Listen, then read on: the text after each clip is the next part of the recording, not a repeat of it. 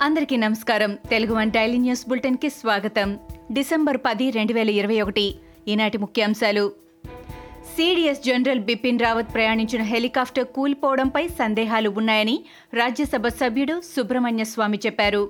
బిపిన్ రావత్ ఆయన సత్యమణి మధులిక మరికొందరు senior military అధికారులు ఎలా మరణించారు అనే దానిపై సందేహాలు వస్తున్నాయని అన్నారు. ప్రభుత్వం తప్పనిసరిగా ఓ బయటి వ్యక్తి చేత విచారణ జరిపించాలని సుప్రీంకోర్టు జడ్జి వంటి వారి చేత విచారణ జరిపించాలని డిమాండ్ చేశారు.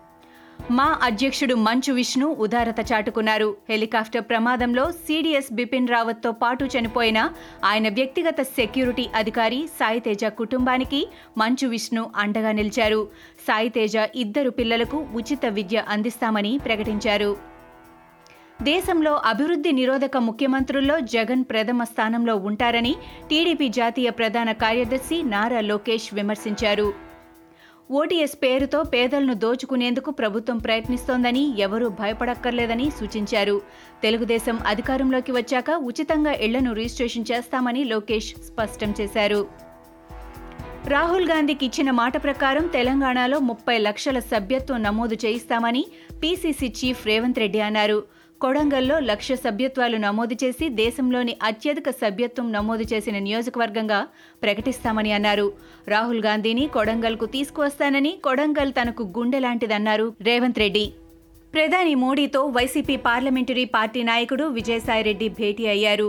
ఏపీ విభజన చట్టంలోని పెండింగ్ అంశాలను మోడీ దృష్టికి తీసుకెళ్ళారని చెబుతున్నారు. అయితే బుధవారం కేంద్ర హోంమంత్రి అమిత్ షాను గురువారం ప్రధాని మోడీని విజయసాయిరెడ్డి కలవడం వెనుక ఏదో ముఖ్యమైన రాజకీయ కోణం ఉండి ఉంటుందని అంటున్నారు. లోక్సభ జీరో అవర్లో విశాఖ రైల్వే జోన్పై వైసీపీ ఎంపీలు భిన్న స్వరాలు వినిపించారు. విశాఖ రైల్వే జోన్పై స్పష్టత ఇవ్వాలని ఎంపీ మార్గాని భరత్ డిమాండ్ చేశారు. రైల్వే జోన్పై కేంద్రం పూటకో మాట మాట్లాడుతోందని భరత్ విమర్శించారు. అయితే భరత్ వ్యాఖ్యలకు పూర్తి భిన్నంగా వైసీపీ ఎంపీ సత్యవతి మాట్లాడారు. రైల్వే జోన్ ప్రకటించినందుకు కేంద్రానికి ధన్యవాదాలని సత్యవతి చెప్పారు. ఏపీకి కేంద్ర ప్రభుత్వం ఇచ్చిన రైల్వే జోన్ హామీని ఎప్పుడు పూర్తి చేస్తారని లోక్సభలో టీడీపీ ఎంపీ రామ్మోహన్ నాయుడు కేంద్రాన్ని ప్రశ్నించారు. మూడేళ్ళు అవుతున్నా ఇంతవరకు పురోగతి లేదని అన్నారు. బడ్జెట్లోనూ కేవలం నలభై లక్షలు కేటాయించడం ఏపీని అవమానించడమేనని అన్నారు. రైల్వే జోన్పై కేంద్ర ప్రభుత్వం స్పష్టత ఇవ్వాల్సిన అవసరముందని రామ్మోహన్ నాయుడు అన్నారు.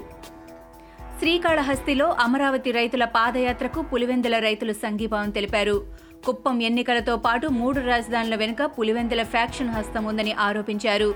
పులివెందులకే పరిమితమైన ఫ్యాక్షన్ కల్చర్ రాష్ట్ర వ్యాప్తంగా విస్తరిస్తోందని ఆ హింసతో విసిగిపోయామని పులివెందుల రైతులన్నారు సంచలనం సృష్టించిన శిల్పా చౌదరి కేసులో ఆమెను మరో మూడు రోజుల పాటు పోలీస్ కస్టడీకి ఇచ్చేందుకు కోర్టు అనుమతించింది.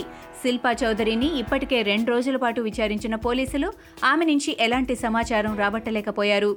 కోర్టు అనుమతితో మరోసారి శుక్రవారం నుంచి మూడు రోజుల పాటు నార్సింగ్ పోలీసులు విచారించనున్నారు.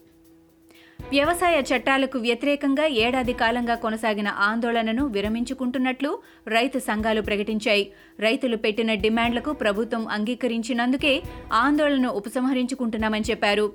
ఒకవేళ కేంద్రం తమ డిమాండ్లను ఆచరణలో పెట్టకపోతే మళ్ళీ ఆందోళన చేపడతామని హెచ్చరించారు.